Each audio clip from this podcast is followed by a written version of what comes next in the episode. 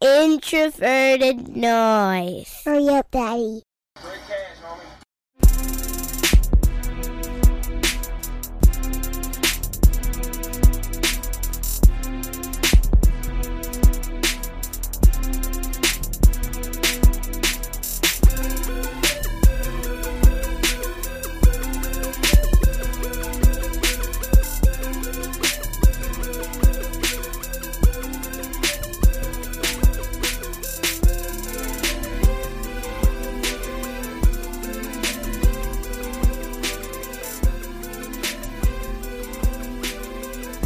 Right, y'all, we are back. I am here once again talking Vikings with two of the smartest people on all of the internet.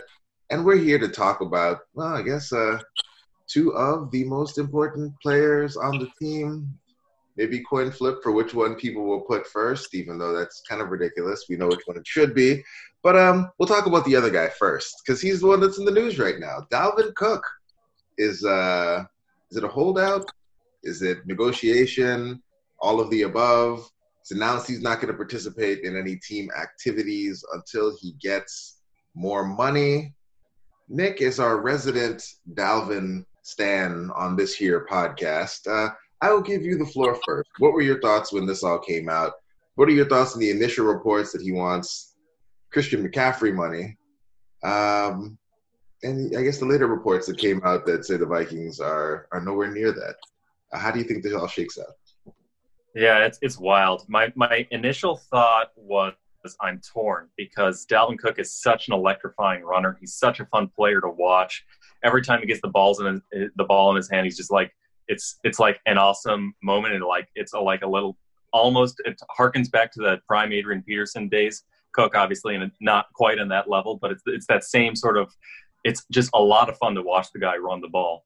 Um, and he's a very talented running back. At the same time, everything we know from every study that's come out in the past few years shows that running backs are fungible. And uh, that's true in the general sense. And it's also very true in the Vikings in that Alexander Mattison is about just as good of a, of a running back as Dalvin Cook is. He's maybe not quite as explosive, doesn't have the same top tier athleticism. You can quibble over this thing and that thing, but he's got he's got the burst, the vision. He's got he's better. He's not as like elusive as Cook is, but he's a little more powerful as a runner. So um, it's tough to justify spending Christian McCaffrey money or even the David Johnson money, the $13 million a year that um, we've seen Schefter and, and Chad Graff report that that's what Vikings, um, that's what Dalvin Cook wants.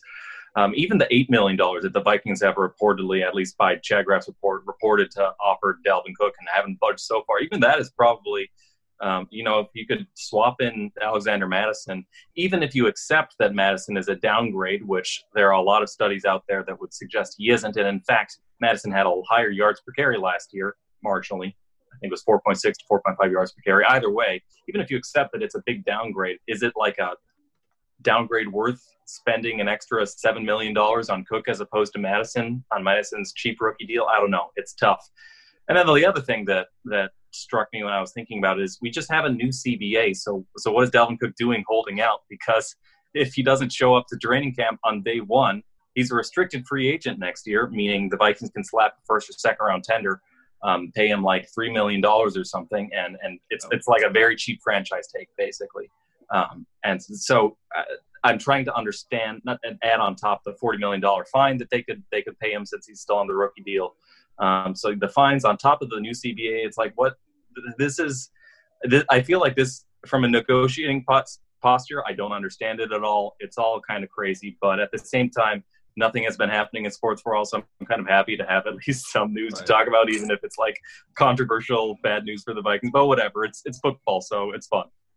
So Eric, what what is what are your thoughts? Because um, it, it has been said by some that you know Dalvin actually has all the leverage um, you know, when it's game game script uh, neutral, the Vikings run the ball more than anyone else. As Nick yeah. said, Dalvin no, that's true. Is is very electric. Um, you know, yeah. does things that no other player can do. He can turn that five six yard run into a touchdown at any time. Nick on previous shows has shown how effective the Vikings are when they are running wide zone with Dalvin Cook. Yep. Um, you know, how is it that if we stack all those things on top of each other, it doesn't equate to leverage for Dalvin Cook in these negotiations? The person in the Vikings offense that had the most leverage when it came to the running game and the offense in general is now coaching the Cleveland Browns. Um, and as much as you know, the the hard part that I see is that you know Zimmer was you know wanted to have some authority and say we're going to run the football more and we're going to be tougher. And Stefanski played within those confines and did okay and did well. And a lot of that stuff from what you know Nick was saying, like when you and I and I did a simple analysis I posted in the uh, climb in the pocket chat. I just literally looked at like what what a player was was facing in terms of box count. And yes, Dalvin Cook expected points added was actually positive last year in running the football. There are very few backs that do that. Mattison was negative, but a lot of that were just the long touchdowns, the outlier plays. If you look at yards per carry, as Nick said, Mattison was a little bit more efficient.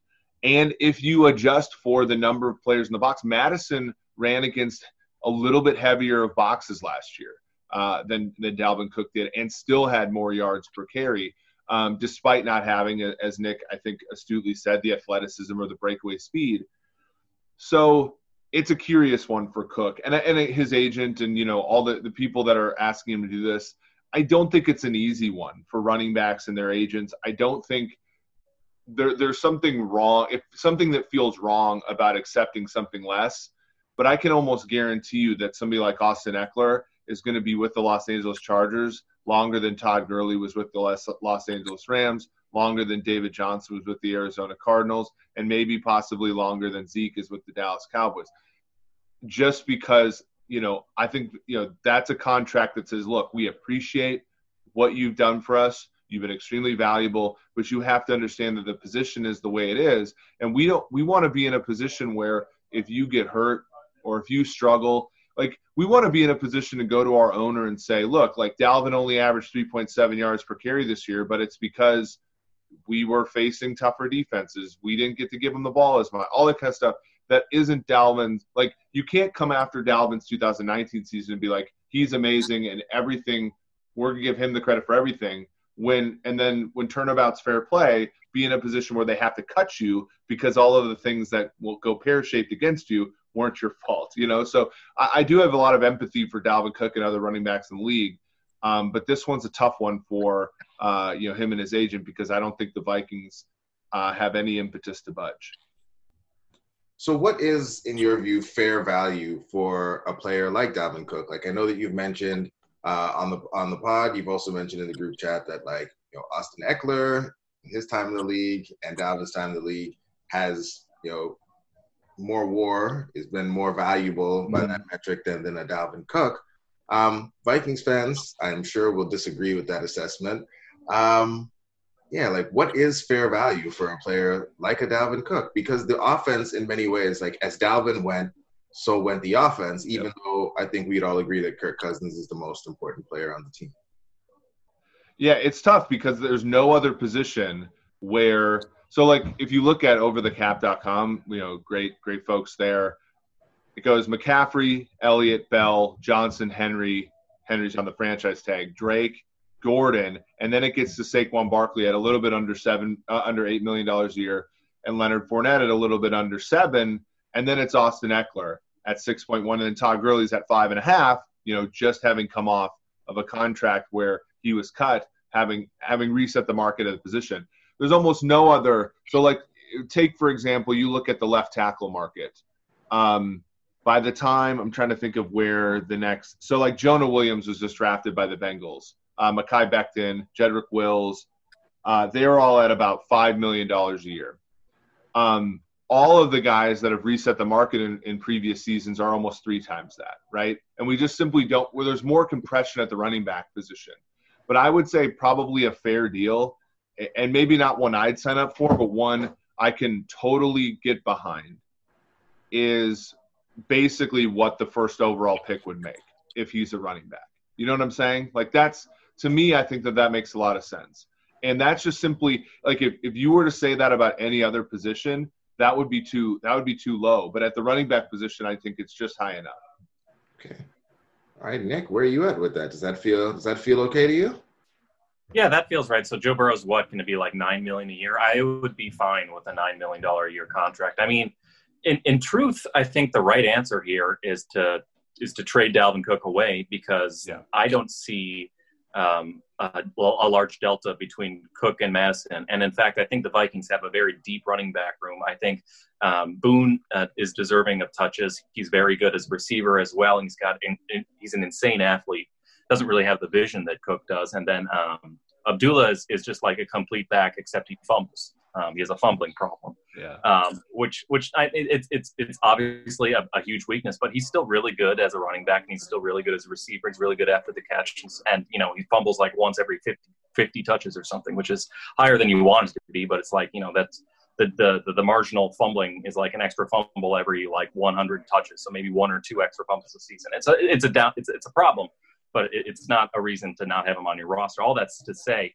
Um, you know, if you trust your own analysis and you trust your own studies and you're you're confident that there's not something missing here in our models, the right thing to do is to, to, to find another team who does see Dalvin Cook as this elite player and get rid of him. That's what I would do if I were GM. But I feel like that takes a certain amount of hubris to say everyone else is wrong um, and and and and Dalvin Cook is not worth anything. That just doesn't really sound right. And there's a lot of um, th- there's a lot of uh, maybe not analytics, but there's a lot of other um, thought that would make that make make you think that's a mistake. So, you know, if Cook winds up getting like 13 million dollars a year, I'm I'm going to be a little disappointed.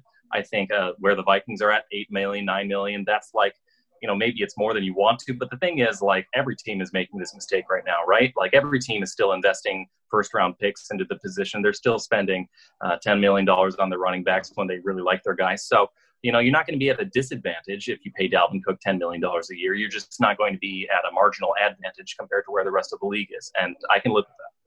Yeah, I mean, when you look at um, the the the real issue here, in many ways, is that the Vikings traded Stefon Diggs, um, and there is a real. I mean, if we go back to Vikings lure, you know, 2005, I was watching Vikings Packers on Monday Night Football, and the player that they that they highlighted that year was Nate Burleson, who like was inactive for the game. Like they had no stars, and the team was bad and boring, and you know, when Adrian Peterson was drafted by the Vikings, that immediately changed.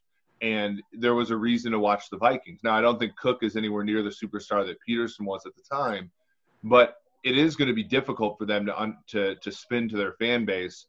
Look, we went with Kirk again. Kirk is not the most exciting thing in the world. Uh, we got rid of Stefon Diggs, who's one of the best receivers on the in the league and probably the best player on the team, at least offensively. Uh, and now we're going to allow Dalvin Cook to sit out a year uh, or trade him, like that's a tough yarn to spin, right? So I can understand, you know, you know, there's there's non-field level things that would be a reason why you'd, you'd stick with Cook, but it it doesn't make it any easier or any more efficient dollar for dollar on the field. So Eric, what would be the uh, the offer that you sent to Bill O'Brien if uh if. I mean, honestly, I, I, you at least call, don't you? And you say, look, I'll give you Kirk and Dalvin Cook for Deshaun Watson. I mean, and all these coaches, man, I know. And here's the thing: can you imagine how, like, how, like, fucking jacked up the fan base would be if Deshaun Watson was the Vikings quarterback? That'd be amazing. I, it would be like I almost said the word crunk, which I don't think is a word anymore, but like the it would be so like it would be so awesome. People would be so jacked, right? And even with Cook in the fold, people are like, you know, oh, this is you know, eh, eh, you know, people are. So, the only guy excited about the Vikings is Flip, and that's like his like normal state, right? So even that gets shaky at times. even that gets shaky at times. So I- I'm thinking to my like, you at least have to ask. And and fu- it's so funny because I don't think Bill O'Brien's like this, um, and God bless him for this because I think a lot of quarterback like I think there's a subset of coaches that like Kirk's more than they like Deshaun Watson's, and I think it's abhorrent. But like Kyle Shanahan totally likes a guy he can control, like Jimmy G, more than he likes a guy like Watson, who's more of a freelancer and way better. You know, so mate, I think you take a shot in the dark that Bill O'Brien's one of those guys. I love it. I love it. Well, that's a perfect segue for us because let's talk about the other guy, our other fam- our other favorite person, and the work coming out from your outlet, Eric, Pro Football Focus, you know, because all through last year, Pro Football Focus was at the the core, the center of many of Nick's arguments in favor of Kirk yeah. Cousins being the man, being the guy, being the person around whom we should build. And then Kevin, Timo, they came out with this new set of rankings that I'm not going to lie, I'm not smart enough to understand how all this all comes together. And Kirk found his way 16th? Smack dab in the middle, man. Right in the middle, which is where many of us have kind of said that Kirk. But anyway, right. it's neither here nor there. Let's not talk about our priors. Eric, help me understand how Kirk Cousins went from being, you know, a top six player by Pro Football Focus grades to falling dab smack in the middle of the pack in this new uh, in this new rankings. Well, I think a lot of it is, um, you know, a little bit of, of stuff is blended in from an efficiency standpoint. So Cousins is graded just fine for us most of the time, but the offense last season was pretty good efficiency wise 18 not very good 17 for him in washington not the best um, there's also a little bit of a prior folded in which i'm not exactly sure how much it's weighted probably not a whole ton anymore but about you know his draft position which is obviously not very high. Um, i know that that's what's keeping mayfield afloat keeping a guy like rosen you know historically a little lower because he was only 10th overall. So there's just some stuff there but I, I would say it's it's kind of folding in the grades in addition to the efficiency. And and that's kind of i think where um, you know maybe the disconnect is because he does grade well for us but there you know you build in some of those efficiency metrics and sometimes some of the yards uh, are a little hollow for him. Oh, that's fair. So nick what was your first thought when when you saw this piece and you saw where kirk fell? Because i'm not gonna lie even me who will be you know the first to, to crack a joke at kirk's expense on occasion was was very surprised when I had to scroll down as far as I did to, to find him in this ranking, especially given what we'd seen, you know, in the most recent year that we, we had of him. And um, I guess, what are your thoughts? Because I know when we talked about this before, you mentioned that, um, you know, there, yes, you potentially could see some regression, or maybe Kirk actually improved on some things. And you have pointed to some some traits where you saw improvement from Kirk. So where do you expect things to, to kind of shake out when you look ahead to 2020? Yeah, I thought these rankings were good, and I thought they were interesting. And you know, if you read the methodology before you actually get to the rankings. So I think based on the methodology, it makes perfect sense. You know, if you're, uh, you know, you want to weight the 2019 season higher than you weight that greater than the previous seasons, but those last seasons still count. And 2018 Cousins, his grade was like okay, but like you know that was like the peak check down Kirk. Like, yeah, he's not like turning the ball over because he's not make, generating any positive plays in the first place. So that year, I think the Vikings were like 24th, I want to say, in EPA per play or EPA per pass attempt. Yeah, and same um, with same yards per attempt, all that kind of stuff, where they were kind of bottom third it was it was a bad offense, and you can blame that on on JDF mostly, but like part of that is on Cousins, um, and and I think even though his grade will suggest he wasn't that bad, the fact that you're not generating positive plays is like that's you know that's that's the problem with Kirk Cousins. And last year we saw the Kubiak Stefanski system, you know, with the boots, be able to like program reprogram Kirk's um, mechanics into thinking like let's let's chuck this downfield, and it, and it worked out to great effect. And I think he's really good at it when he does it but uh, you kind of need to scheme the positive plays out of Cousins because he's just a little reticent to throw the ball into tight coverage or throw the ball downfield. So um, I don't think it's a bad ranking. Um, I think if you look at guys like um, Goff or Garoppolo, I would, you know, I'd take Cousins over those two, even though they ranked higher. But I think it's fair to say, you know, let's see if Kirk can repeat what he did last year because last year he looked like, you know, maybe not um, like a, a like a top five quarterback, but maybe something close to that based only on last season's results. And you saw the accuracy, you saw a lot of the traits that you want to see from a franchise quarterback. But I think it's fair to say, was that Stefanski? Was that scheme? Was that Stefon Diggs? How much was he getting help there? So I think it's fair to say the other seasons still count, and let's see if Cousins can repeat it. Yeah, uh, you make you brought up Goff, right? I mean, the fact of the matter is, you know, 18 months ago or 20 months ago, whatever Jared Goff was on Thursday Night Football shredding up a really good Vikings defense, you know, and yeah. doing a lot of that himself, you know, like throwing the football, being very good. He was the obviously the quarterback of the Rams, and they scored the 54 points against the Kansas City Chiefs on Monday Night Football. Um, you know, and then he's fallen off, right? Because the scheme I think has gotten a little stale in LA. But like, does order matter, right? Like, if you go from being brilliant to being a little weaker, whereas Kirk went weaker to brilliant, right? Like sometimes those things average out, which I've shown, I think, with some of the scheme work that I've done. There's a lot of just like simple like regret ping ponging, you know, sort of back and forth between the mean. So I kind of like how Kirk is sort of balanced in there with some of those guys who can go either way depending upon the circumstances. Yeah. So Eric, just one of the things that Nick brought up, and um, something that's been talked about a lot with Kirk Cousins, especially coming out of this last season, was the scheme and how it did help him and, and how much better he was on like play action and different things like that. And I can't help but think about the article that I'm pretty sure you wrote when we talked about paying quarterbacks and like how that affects your team. And you were more focused on like rookie deals more so than like really digging super deep into veterans. But when we think about Kirk and, and the scheme and how he's helped, um, I guess when you wrote that piece, how did that and I researched that piece. Like, what were your thoughts in terms of Kirk Cousins when you know you took all of that information into account?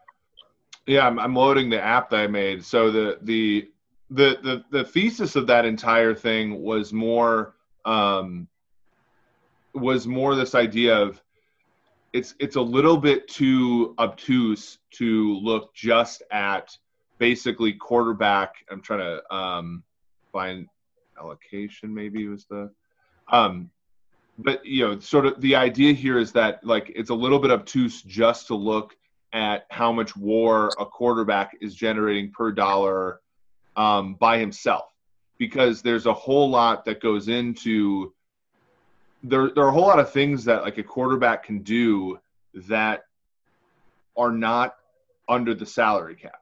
So one of them is meshing with a good coach, right? So um, for example, Stefanski was not under the salary cap last year. You can pay him as, as much or as little as you want to. Um, how a guy, you know, how how you get some sort of convex relationship between coach or sorry, coach, quarterback, and receivers. You can often like you know you see it with Russell Wilson all the time. Wilson's paid more than any quarterback in the NFL, but last season, if you looked at if you looked at um, WAR per dollars spent on O line, quarterback, wide receiver, tight end, Seattle was still Seattle was still fourth in the NFL. Uh, and you know Baltimore, or Kansas City, and Dallas were ahead of them, which makes sense because they're not paying their quarterback that much.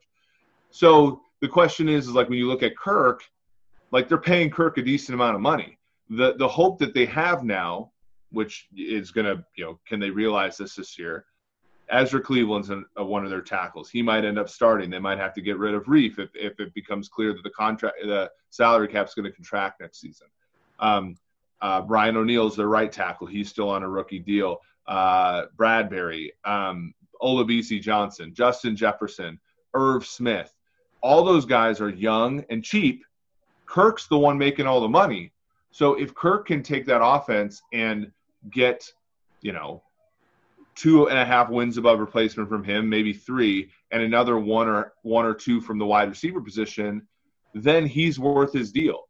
If he can't, if he's been kind of what Aaron Rodgers has been, which is good but not elevating the play of those around him, then they're going to struggle. And and that's where the question marks of like, is he being paid too much, um, come come into come into play. Uh, and and I thought that was like a, an interesting way to think about it was more to collect them up because we know that the quarterback has a huge effect uh, on all the other positions around him. It's a really smart way to look at it. And I guess is is there a way that you can see that ahead of time? Like how like if you were going to use this information to try to like project uh, who you should and shouldn't pay, like is there a way for us to to look at what we know now and and, and project ahead to, to decide you know who we should pay or even how much we should pay that person? Well, I think I think this is really trying to take a, a, an attempt at doing this. You know, the work by Timo and Kevin, where you look at EPA, you look at grade, you try to see which one can predict the thing into the future more easily. Um, but it's so hard to untangle, you know, quarterback play from the rest of those around. I I'm pretty confident that Patrick Mahomes is going to be good no matter who he throws the ball to. I'm pretty confident, and I we've already seen it with Russell Wilson. I'm pretty confident that whomever Russell Wilson throws the football to, uh, he's going to be fine. Um, I'm actually fairly confident at this point that whoever, like Jared Goff, needs a good infrastructure to be good. Uh, I'm pretty confident that Jimmy Garoppolo needs a good infrastructure to be good. So I'm 75 25 on the fact Kirk probably does, you know. So then Bridgewater, same thing, right? And that's where like sort of the the sort of sliding scale comes. Like I like paying Kirk what what the Vikings are paying Kirk right now. Um, you know, after they've already front loaded. I I really like what the Panthers are paying Teddy, for example, because that extra 10 million can go to somebody else. Um, so it is a really tricky question, but it, it's it's one that I think is a, extremely fascinating. Yeah, Nick, what are what are your thoughts on on, on that? Just uh, the how scheme and everything comes together. And I guess what are your thoughts on how it's going to, to play out with the Vikings now, where we have shifted some of that burden onto Kirk Cousins, where we did have Diggs, um, you know, Thielen is still around, obviously, but we had Diggs, who obviously, um, you know, great wide receiver, you know, helping things out. What are your thoughts on how that's really going to manifest now with Kirk having to shoulder more of that burden as we move into this next season? Yeah, it's so tough to disentangle all those things because they all they all go together, and then there's some like covariances as well. Um, so you look at like like even answering the question, did did Kirk Cousins have a good supporting cast last year? Because it's you know Stefanski was a great play caller. The pass protection was bad. I think it ranked mm-hmm. 27th in, in team pass blocking grade. The receivers were, were good. Diggs was great. Thielen was good when he was healthy, but he wasn't healthy very much. And then after those two, like there wasn't an NFL caliber wide receiver on the raw. I mean, Bisi Johnson's like marginally above replacement rate, and then you had Laquon Treadwell. So, so you know, is is that a good? I don't I don't know, and I don't know what to make of. Uh, of you know, did did Kirk Cousins outplay his supporting cast? I think you would say yes, unless you were unless you were saying that a lot of it was due to Kubiak and Stefanski. And so when we're trying to project next year, like how's Kirk Cousins going to do? You know, you lost Stefon Diggs, so that's going to be a huge hit. You know, I think wide receiver is the most important thing to to um, predicting how how a you know how good of a supporting cast you've got. Is it you know if I could blank. Well, I don't know. I might put scheme above wide receiver, but scheme's an unknown as well because we lost Stefanski and you know Kubiak it's the same system, and you know you're going to see that I think the same reliance on on boots and play action, and and that will hopefully boost Kirk Cousins' efficiency. But at the same time, you know we've seen Kubiak's been around the block, and we've seen some very good offenses from him a long time ago, and we've also recently seen some pretty bad offenses as well. So, are we going to get the same level of efficiency as we got last year out from Stefanski? I don't know. That's kind of a uh, we we uh, there's too many unknowns I think to be able to confidently predict that. I think the pass protection you hope will be better. I mean they've invested in it. Brian O'Neill is young and should get better, and and Bradbury as bad as he was last year. You know you typically see a bump from offensive linemen in their first and their second or third year, so maybe he gets better. So that I mean there's so many things going into it. I don't want to punt on the question and say we don't know, but I will say overall, I think with the loss of Stefanski and loss of Stefon Diggs, you should expect the supporting cast to get worse, and you should expect less efficiency from Kirk Cousins. But, you know, football's so random, like that could be totally off. So who knows, I guess. Mm-hmm. Well, as time is ticking down on us here, we're going to go to the final couple questions here. Nick, start with you on this one. Were you surprised when that tweet came out from PFF Minnesota saying that Kirk was the most valuable Viking of the last decade? I mean, initially, yes, because Kirk's only been here two years, right? So how could how could a quarterback? But then you think about it and you're like, well, what quarterback has been here longer than two years? It's not going to be Christian Ponder as the most valuable player of the decade. it's not going to be Adrian Peterson as great as Adrian Peterson was in the early years because you know. Uh, as as as fantastic as he was, you got to look at like the run blocking as well. You know, he had some fantastic run blocking lines that that really helped him become that MVP caliber player. Um, so you know, it might be Stefon Diggs, but like quarterbacks just matter so much more. Like two years of Kirk Cousins playing well, one year really well and one year average, are going to be worth more than five years of good to great um, wide receiver play. It's not going to be Adam Thielen. So like. Uh, Harrison Smith is really good, but he's a defender and he's a safety, and that's just not going to have the impact that like a quarterback will. So once I thought about it, I was like, yeah, that makes sense. Eric, how wide was the gap on this one? How, how far did, did Kirk lap? Uh, I think Harrison Smith is three of the top five uh, most valuable seasons among non quarterbacks. Thielen's 18 season was the most valuable um, among among non quarterbacks. So there there have been some good performances there for sure. Um, but you know, when you look at it, I mean, the the, the quarterback order went uh, uh, Kirk last year, Kirk 2018, Case Keenum 2017, Sam Bradford 2016. So the Vikings have gotten progressively better at the QB position, actually. Um, 2014 Bridgewater, 2015 Bridgewater was a little weaker than 2014 Bridgewater. Interesting. And all of the, those are the only players that ever got more than win above replacement for the Vikings. Thielen was like 0.8 uh, as a wide receiver. Um, you know, so Anthony Harris third last season uh, among non-quarterbacks in the past decade. So, um, you know, the, the funny thing from what Nick says, you know, the Vikings took until halfway through the decade to be any good this decade, right? So you can almost throw out 2010 to 2014 really um, because there was only one playoff team in that group and it was mostly a fluke. Uh, 15 to, to you know to 19, uh, that's where a lot of the good stuff has been. Um, and you know, Kirk interestingly has been the you know the lead dog and played a lot of snaps for that for all those teams.